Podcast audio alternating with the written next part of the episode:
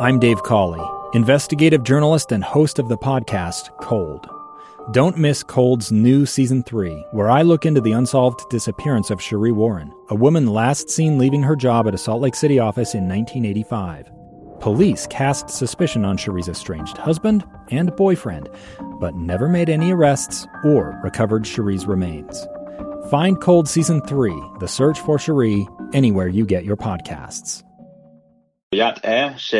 Bud Frazier. Bud Frazier introduced himself to me over the phone in the Navajo language.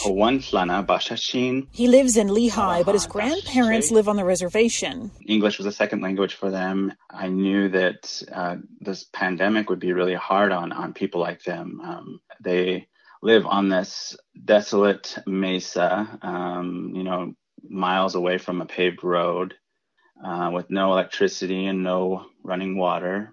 And he knew many others would also have a hard time.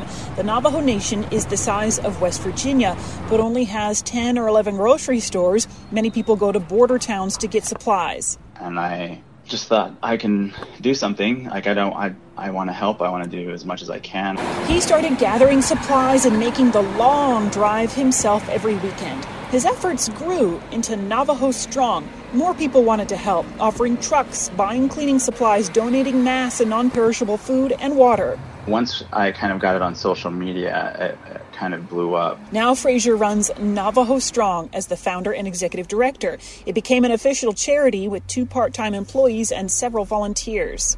They put educational materials about the virus in each bin they take to homes in both English and Navajo. You know, what I love about my culture um, and, and the people down on the reservation is that it's, it's a group effort, it's a community effort. It's not a one man for himself. It's a, definitely a help your community and help your elders. They've served about 900 families in a dozen communities so far people are surprised it's that bad down there that, you know, 30%, 30, 40% of people don't have running water or electricity. And two, it's empowered a lot of people. I think of the people down there on the reservation, these volunteers who want to help and, and have the ability and and the resources to step up and help their fellow their fellow men, their fellow tribesmen. The need continues. Frazier hopes people gather donations for Navajo Strong throughout the holidays. It could be a family Christmas giving project. It's just great to see in a time where it's been, you know, 2020 has just been a downer. It's been so good to see people step up uh, who want to help because there are people out there that want to help. It's a good story. It it warms the heart to think of people who want to help and and do the right things. For pictures and video of the effort, go to kslnewsradio.com and search Heart of Utah. Mary Richards, KSL News Radio. It's the story of an American held in a dark Venezuelan prison.